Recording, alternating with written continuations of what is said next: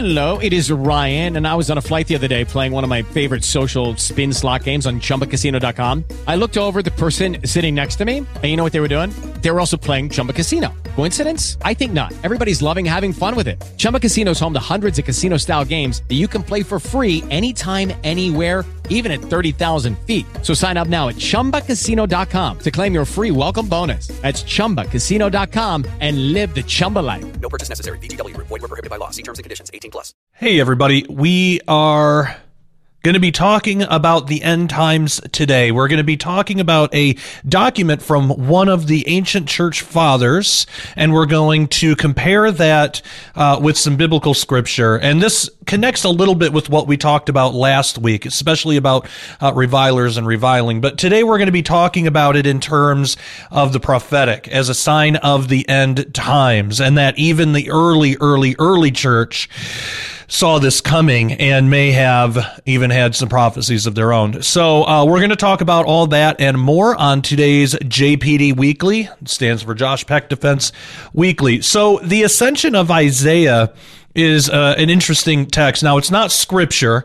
You know, we wouldn't call this God breathed or, or, you know, inspired by the Holy Spirit or anything like that. But what's interesting about it is it gives us a glimpse on how some of the ancient church fathers viewed uh, some of these prophecies, viewed scripture in light of their own time right there at the beginning. If you've never heard of the Ascension of Isaiah text, it is um, it, it it's a text of about three different sections, generally believed to be written at uh, on different times. We're going to be looking at what some assume is the earliest and actually the least controversial. Um, there are, again, there are three parts, probably different authors. Uh, the one that we're going to be looking at seems to be the one that falls more in line with uh, just standard Christian thinking. Uh, there are some parts in uh, in the the other two parts that kind of talk about these these visions of Isaiah, and depending how you read it, uh, could be saying some strange things. But but again, it's difficult to know how, exactly how to read it or how to interpret it, how to understand it, what the original author meant. Uh, we're not going to be getting into those today, but the earliest section um, regarding chapters uh, 3, 13 through 422, we are going to be talking about some of that today. Um, and apparently it was composed at about uh, the end of the first century AD, maybe even early second century. So this is this is really early. If that's you know end of the first century AD, that that's contemporary, possibly uh, with the Book of Revelation and and things like that. Um, but it's believed to be a text of Jewish origin that was uh, later on redacted by Christian scribes. But so again, we don't know. The other two parts seem to be Christian, uh, specifically by Christian authors instead of Jewish authors. But again, the other parts are a little are, are a little odd. It, it's hard to know exactly what's being said. There's one way to read it where it's totally fine and it makes sense. There's another way to read it where it's like that kind of teaches some strange stuff. Um, but like we said, these are three different parts written by different people. Uh, so, and none of this is scripture anyway. This is not that. That's not why we're looking at it. We're looking at it almost as kind of a commentary. Also, what the church fathers. Um, wrote about was how in in their time there were still prophets there were still prophecies there were still uh, gifts of the holy spirit working i mean we even see some of that in the book of acts there, there's uh, uh, prophets and things so I don't believe that the gifts ever really died. I don't believe that the gifts died off. I believe that they are still for us, but along, what comes along with that is uh, false prophets. So we have to be made aware of that. So the ascension of Isaiah, not scripture, but it's interesting to read to see how some of the, at least the one part, uh, to see how ancient, like early Jews, early uh, Christians may have thought of some of these things. Um, so the whole work apparently was on a later date assembled. Uh, and M.A. Knibb writes this about it. Um, quote, it is not known when exactly the three sec- sections of the Ascension were combined. The Greek uh, fragment from the 5th to 6th century uh, the palimpsest giving the text of the fragments of the first Latin translation, likewise from the fifth century, and then the Ethiopic translation, uh, all presuppose the existence of the complete work, but the character of the mistakes in the Greek fragment and Latin uh, suggest the complete work had already been in existence for quite some time when these manuscripts were copied. It thus seems likely that the three sections of the Ascension were brought together in the third or fourth century AD, and this is confirmed by the fact that Jerome seems to have known the complete book. It is possible that there were two stages in the process. Uh, the first um, first, the combination of three uh, chapters three thirteen through four twenty two with the martyrdom, and the second, the combination of the uh, enlarged martyrdom with the vision. So again, we're not looking at the enlarged martyrdom and the vision. We are looking at uh, what is assumed to be the earlier parts, uh, the the three thirteen through 422. Now, there's a lot that could be said about the structure of this, uh, and it does have it does talk about Trinitarianism um, and and things like that. So there's there's some really interesting things about it, um, but the the manuscript as a whole has been known for quite some time. Uh, so let's get into it uh, first before we do that, I want to talk about specifically what the Bible has to say about the last days. And again, I'm bringing this in to talk about uh, some of the things we talked about last week. This idea that in, in the last days will come like revilers and things like that. Last week we talked about what revilers mean. Um, what we're seeing today I believe was prophesied about. We're seeing a lot of dissension. We're seeing a lot of animosity of believers against other believers. Uh, and I believe that was prophesied about. And I, I, believe that it's a sign of the end of the age. Now, according to uh, the Dead Sea Scrolls, the, the human history is kind of split up into these three main ages, or well, four main ages. Uh, the first 2,000 years was the age of chaos, and that ended with the uh, call of Abraham, which that started Israel, that started uh, the age of Torah. Uh, and that ended with Jesus, the destruction of the temple, uh, that that period in time, uh, which brought us into now the third age, the age of grace, which is what we're in now, and then we're awaiting uh, the age of the millennial reign of Jesus. So that will be the the last kind of Sabbath uh, thousand years. So seven thousand years in total, split into these four ages, really three ages of two thousand years, with one age of a thousand year uh, Sabbath at the end.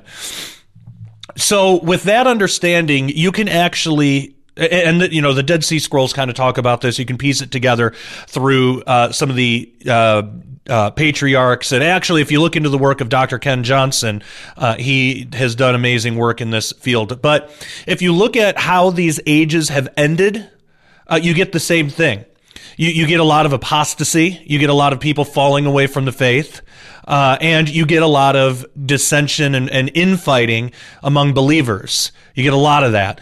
And you, you, you really see it a lot in, uh, uh, at the time of Christ, because he even said, you know, false prophets are going to come in my name. And at that time, you had a lot of people who were saying they were Christian who who actually weren't. You know, after the death, burial, and resurrection of Christ, a lot of false prophets did come.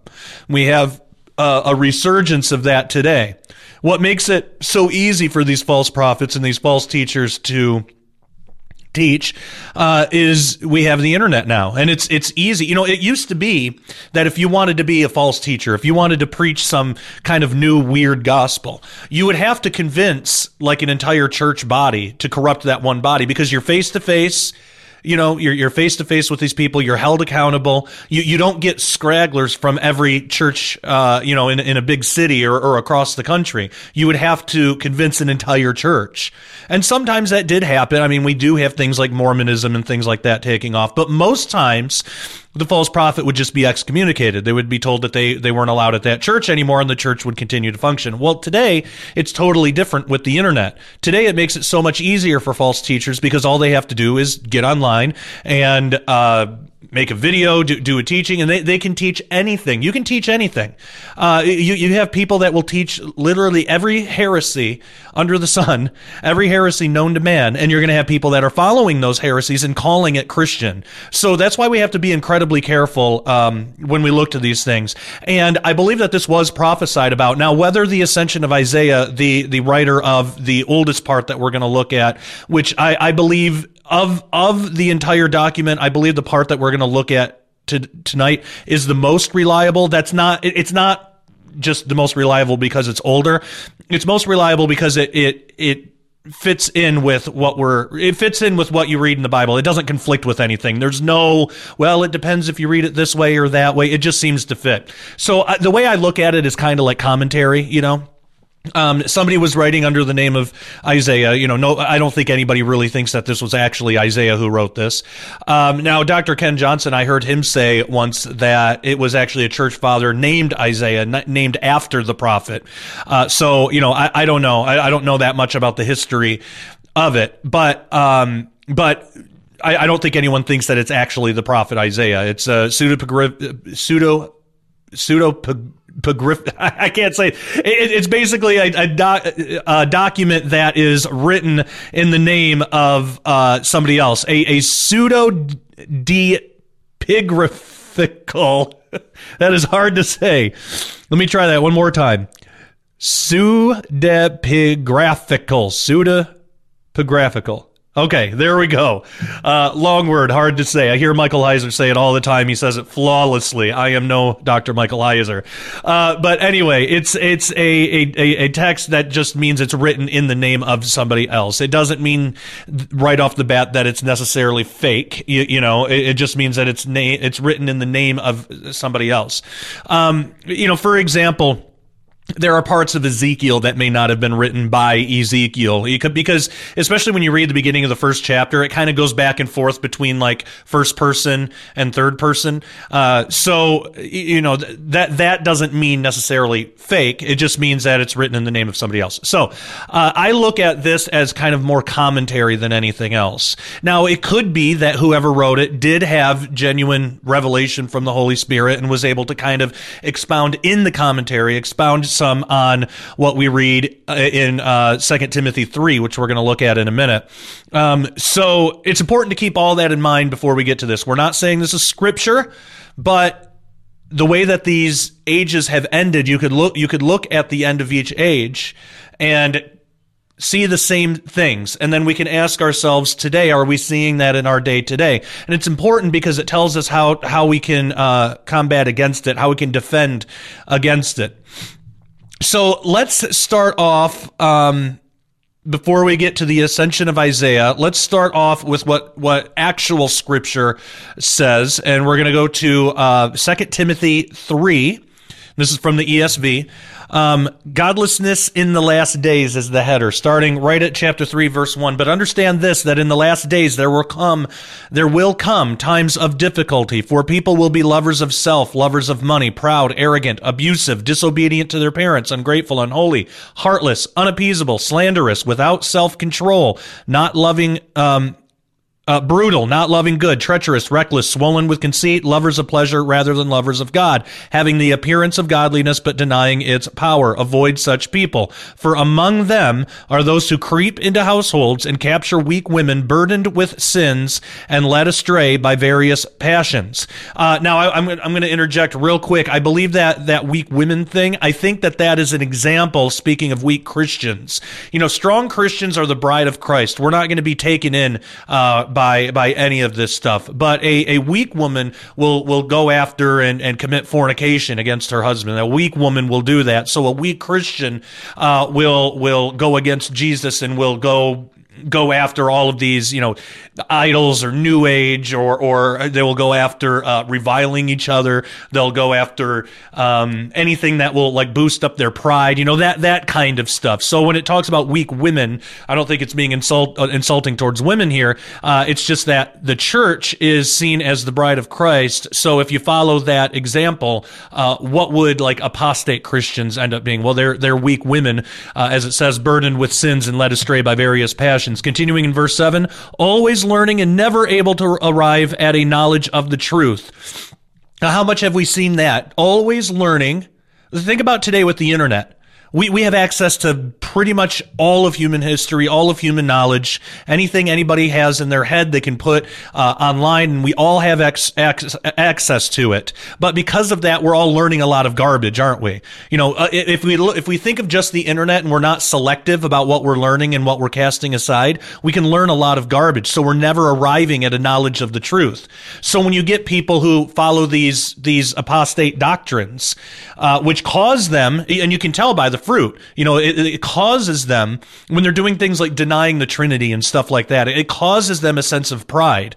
They get this sense of pride when when they tell you now that that you have to. Uh, uh, go back under the law and, and the, the, the whole idea of grace is not what you think it is. You know, when they follow after all of these things, these, by the way, are the same types of uh, false doctrines that the early, early, early church, like in the time of Jesus, had to deal with. When you read when you read about the in the Dead Sea Scrolls, when you read about the um, Essenes, when you read in Josephus about the Essenes, you know, you could think of the Essenes now there's a lot of there's there was a lot of groups that took on the name Essenes that weren't really Essenes.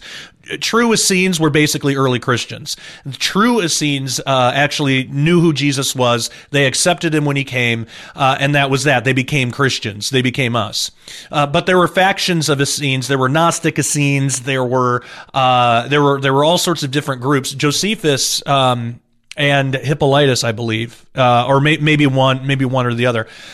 But they, uh, one of them or both of them spoke about factions of the Essenes, and Dr. Ken Johnson has talked about this on his channel too, where they had to de- deal with some heresies in their own groups. Specifically, they had their own version of sacred namers. They had their own version of people who thought everything was pagan. They would not even carry coins around because it had a picture of, you know, Caesar on it or something, and they didn't want, they, they thought that that was like a pagan thing, and they, would they wouldn't even carry coins around.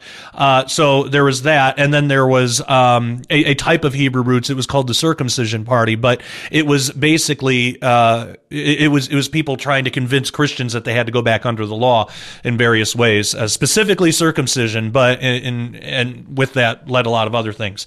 So it it really caused a lot of problems. Well, we're seeing in our age today, just like at the end of that age, the end of the age of the law, we're seeing that at the end of the age of grace. We're seeing that in our day today.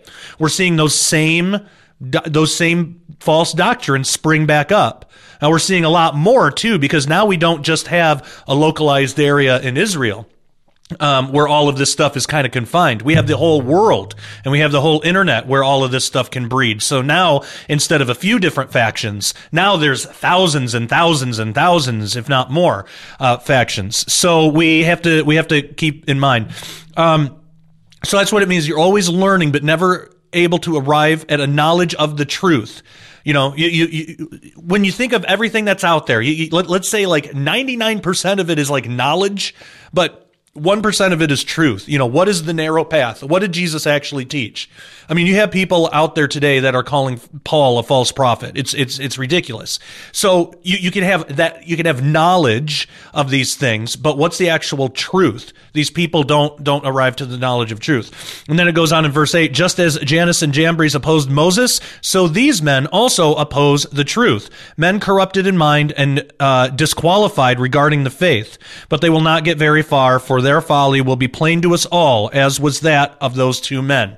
So, uh, their folly will be plain to us all. And I believe that that's why whoever wrote the section of the ascension of Isaiah that we're going to look at had such an easy time doing it. Whether it was by guidance of the Holy Spirit or not, who knows? Could this have been an inspired prophecy? I don't consider it inspired scripture for sure. But could this be a, a, prophecy that somebody wrote down? Just like, you know, I believe there are prophets today, and I believe a prophet can write something down. That doesn't mean that that is now scripture that belongs in the canon of the Bible, uh, but that can still happen. So whether it's that or whether it's just commentary on things like this, uh, either way, I think that that's why it would have been easy to kind of know what was going to come at the end of our age and what we're seeing now. So with that, let's flip over to the Ascension of Isaiah. I'm uh, getting this from earlychristianwritings.com, and we're going to start. Um, let's see, where do I want to start here? Uh, so in here around verses, you know, 12, 13, uh, so the, the, the earliest part that we were talking about um, does start in uh, verse 13. I want to skip ahead a little bit because some of this is about Jesus and how Jesus sent out the 12. Um, so it says, you know, they uh, he, he sent us out his twelve disciples, and then verse eighteen, and they will teach all the nations in every tongue of the resurrection of the beloved, and those who believe his cross will be saved, and in his ascension into the seventh heaven, whence he came, uh, and that seventh heaven, from what I understand in the Bible, it talks about three heavens, you know, the third heaven as heaven, uh, and from what I understand in early documents, that third heaven is is uh, divided into what would that be like five yeah, five, six, seven, in like five different sections or something. But it, when you when you see seventh heaven, just think third heaven, and, and you're fine. Um, seventh heaven whence he came, uh, and that many who believe in him will speak through the Holy Spirit, and many signs and wonders will be wrought in those days. So this is talking about the age of grace. Uh, and afterwards, on the eve of his approach, so this is talking about the second coming of Jesus. Uh, so the end of the age of grace his disciples were, will forsake the teachings of the 12 apostles and their faith and their love and their purity. We have people today that are uh, forsaking all this stuff. Again, we got people today that are calling Paul a false prophet, even. Um, but we have people that are forsaking the teachings of the 12 apostles. What did they teach? They taught grace. Uh, we, we have people forsaking that. What did they teach? The gospel of Jesus Christ that only through him is how you get saved. Only through him is how you can be reconciled uh, to God, to the Father, and have entrance in eternity with him. Not by going back under the law. Uh, and uh, so, so we have Jesus' disciples, people today, who are forsaking the clear teachings of the 12 apostles. They are forsaking what's in the New, Test- New Testament. They're either twisting it around uh, or they're denying it completely. There are some people that have just gone just full blown Judaism. Um, which, you know, okay, if somebody wants to switch religions, they can, but they should not call that Christianity anymore. But they are they are also forsaking their faith and their and their love and their purity. You know, uh, my, my wife Christina has been noticing this online quite a bit. She made mention of it to me, and I, have I've seen it a little bit here and there. That you actually have so-called Christian men that are going online and boasting about sleeping with random women. They they are forsaking their purity, and they're saying that this is actually a biblical thing. That it's okay to do this. Um, when you really look into what the Nicolaitans were all about, that was part of it uh, fornicating and being boastful about it. That was part of it. Um, it's in. You know what? We're gonna have to do. We'll do a whole. We'll do a whole JPD weekly on the Nicolaitans and what that was all about. Uh, but but you you can find out what the ancient church fathers said about them as well to really get what they talked about. It wasn't just that because some people will say, well, the Nicolaitans they would have a leader, you know, the leader speaking uh, in the front and everybody else had to sit down. So that's like modern day church. That is not what it was. Uh, that's not what it was at all. Um, so you can look at the ancient church fathers and get that. We'll we'll do a whole episode on that sometime. But we're seeing uh, a, a, reinvention of that. We're, we're, we're seeing like a revamp of that. Um, so, but they're also sacrificing their love. These doctrines don't typically produce a humble loving attitude, do they? A lot of times when people fall into these doctrines, they get mean. I've seen it happen to good friends of mine, people I've considered good friends. They fall into some of these things and then they just get mean. Now, that you you can tell you can kind of tell if a doctrine's okay or not by the fruit. I mean, you really tell it by comparing it with scripture and seeing if it's right or not. But again, a lot of these people will twist scripture. Uh, they'll turn it uh, they'll turn it around. A, a, lot of them have become anti-Semitic again, which you, you see that too at the end of the last age, begin, beginning of the age of grace. You see a lot. Even some of the ancient church fathers were really anti-Semitic, um, and so you're seeing that rise up again. It's kind of become cool and trendy again. I've lost friends to that as well because ultimately if i have to pick between my friend and jesus i'm going to pick jesus so when somebody all of a sudden says that you know they're a white nationalist and they want a homogenous nation and all of the all, all, all of the you know jews are like the cause of the world's problems like that that's so not Christian. It's like if you want to believe that, okay, but don't call yourself a Christian because that that is completely not what Christianity is. And people judge Christianity on that, just like people judge the Essenes now based on these weird fraction Gnostic uh, heretical groups. So we're seeing all of this stuff repeat.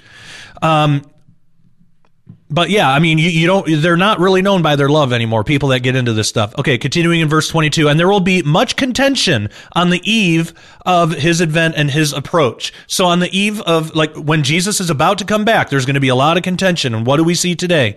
A lot of contention. And in those days, many will love office, though devoid of wisdom. Oh my gosh. I mean, that is like somebody saw in today, and is writing about it. Think about a lot of the uh, well-known pastors today, the, the, the, a lot of the televangelists, a lot of the really well-known ones. They're more known for office, but they, they're totally devoid of wisdom. You know, people that actually have wisdom, you, you tend not to hear about them because they're not as popular. You know, actually people like that seem to have a hard time uh, getting ahead, but a lot of it too is because they don't really care about their office necessarily as much as they do uh, care about Jesus and representing Christ well. Verse 24, and there will be many lawless elders and shepherds dealing wrongly by their own sheep, and they will ravage them owing to their not having holy shepherds. Definitely seeing that. And many will change in the honor of the garments for the, of the saints for the gar- garments of the covetous. And there will be much respect of persons in those days and lovers of the honor of this world. Man, and we get that so much today. There, there, people are respecters of persons, you know, who they know, who, who they look up to. It's the person that they look up to instead of actually the teaching. And again, like it's, it's a good example that they, you know, this, this metaphor that they give, they're, they're trading the honor of the garments of the saints for the garments of the covetous. And we see a lot of uh, covetousness today. Um, and, and, they're more concerned with the honor of the world. You know, if people like me, I'll get a big audience and, and, and that kind of thing. There will be much slander and vainglory at the approach of the Lord. If you want to know slander, I mean, just read some YouTube comments on your favorite Christian YouTube channel. You're going to get a lot of, you'll see a lot of slander there uh, people online. There, there's more. I believe, I honestly believe that our day right now, there is more slander in the world than there ever has been. Because before the internet, people were personally held responsible for their slander. If you were going to slanderize somebody, you did it face to face, or you did it behind their back to other people to their face. You know, but still, you were you were held responsible by the people you were talking. It's not, it's not like that today. Today, anybody can post anything online with an anonymous name. You don't know who they are. Uh, they and they can they can just slander at will. But God knows who they are. So I believe that because of that, it's emboldened many people, and we see a lot of slander and vainglory at the approach of the Lord. And the Holy Spirit will withdraw from many. I, I and man, I'll, I'll, tell you when you read about like the workings of the Holy Spirit in the in the first century church, the the early church, and compare it today, I mean, it's like apples and oranges. Um, I mean, especially in our country, I can't really speak for all around the world, but in our country, especially, I, I would say it would be accurate to say that the Holy Spirit is withdrawn from many.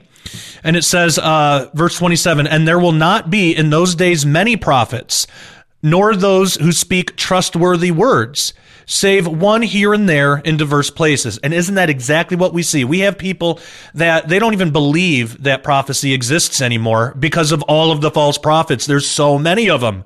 It's hard to find one. It's hard to find like a real one. It's hard to find somebody who's actually wanting to teach truth or who does hear from the Holy Spirit. And even then, you have to be so skeptical and you have to be so careful because there's just so many false prophets out there and they sound great at first, but they always end up falling. But sometimes it can be years before that happens, before they expose themselves as false. And so, I mean, it's, it's difficult. It's really hard. Um, see, see, this, this amazed me when I read it, just how accurate it is to our day today.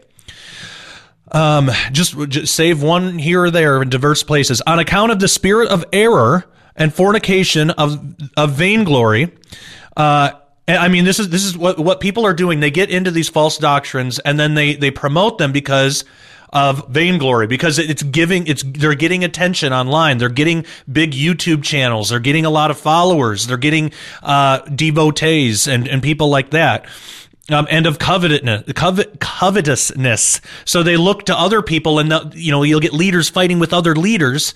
You know you'll get you'll get your favorite uh, uh, YouTube personalities that are teaching some weird thing about Christianity, fighting with all the others. They always fight with each other because of covetousness, because they see the success of each other and they get jealous. Um, which shall be in those who will be called servants of the one and those who will receive that one. Um, and there will be great hatred in the shepherds and elders towards each other. It's exactly, it, you see that a lot. You see a lot of hatred. I mean, you see a lot of leaders that will go out and hate on other leaders. Now, look, I disagree with a lot of, you know, false teachers, let's say. But I also believe that if they could just get their theology straight and if they could really repent, there's there's a lot of potential there. They they could turn it around. Joel Osteen could turn it around. I don't hate him. You know, I don't I don't watch his show. I don't think that he's theologically sound, but I don't hate him, and neither should you. It, it, that's a sin. Now, what we should be doing is loving him enough to pray for him and pray that he'll repent and turn around and and be able to to, to really affect the millions of people that watch him because that would be great that would be an, an amazing thing for jesus right I don't know if we'll see it, but I, I've heard people that are so steeped in their hatred that they'll they'll say they have said that it's a waste of time to pray for him because it's a lost cause. That that's just hatred. There's no love in that. Uh, for there will be great jealousy in the last days, for everyone will say what is pleasing in his own eyes. That's why you have so many Christian teachers that contradict one another because they're not saying what's pleasing to Jesus, they're saying what's pleasing in their own eyes. They're conforming the Bible to what they want to be true instead of conforming themselves to what the Bible says. Um, and then the last verse here, and they will make of none effect the prophecy of the prophets which were before me, and these my visions will also will they make of none effect in order to speak after the impulse of their own hearts. They, they, they will make they will make the scripture basically void because they want to speak out of the conceit of their own hearts. And that's why these people always end up going apostate. They always end up going full blown Gnostic or New Age or anti Semite uh, or, or j- just something unrecognizable uh, to Christianity. They start denying that Jesus is the Savior you know, it, it start it starts by it starts by saying that you're not pronouncing his name right, but then all of a sudden they're going to say that he's actually Satan. I, I've I've seen that progression happen time and time again. We should not want to get anywhere near that. You know, one step in that direction is one step away from the truth. So that kind of stuff we, we need to really huddle together and, and really be on guard for that. Um, now, there's some interesting things about the ascension of Isaiah that talk about the Antichrist, and I do want to talk about that, but we're going to do that in the members only section. So please head on over to dailyrenegade.com and get a membership. If you haven't already, you'll get the rest of uh, this uh, JPD Weekly, and you'll get so much more. You'll get full episodes of The Sharpening Report, Detox Babylon, Christian Marauder, Christian Contrarian, and much more. Uh, make sure you do that. Uh, we have a lot to talk about. Uh, what are the signs that the Antichrist and false prophet are going to perform? What does it have to do with the sun and the moon? You are going to be amazed at what uh, this document has to say, and it's it's really interesting stuff. Um, so you're you're gonna you're gonna want to check that out. So please uh, if you haven't already, go check out dailyrenegade.com, get a subscription, get a membership, join the family, and we will see you there. People, uh, if you are a member, hang on the line. Everybody else watching for free, thank you so much. Until next time, take care and God bless. Judy was boring. Hello. Then Judy discovered chumbacasino.com. It's my little escape. Now Judy's the life of the party. Oh, baby, Mama's bringing home the bacon. Whoa. Take it easy, Judy. The Chumba life is for everybody. So go to ChumbaCasino.com and play over 100 casino style games. Join today and play for free for your chance to redeem some serious prizes. Ch-ch-chumba. ChumbaCasino.com. No purchase necessary. Void where prohibited by law. 18 plus terms and conditions apply. See website for details.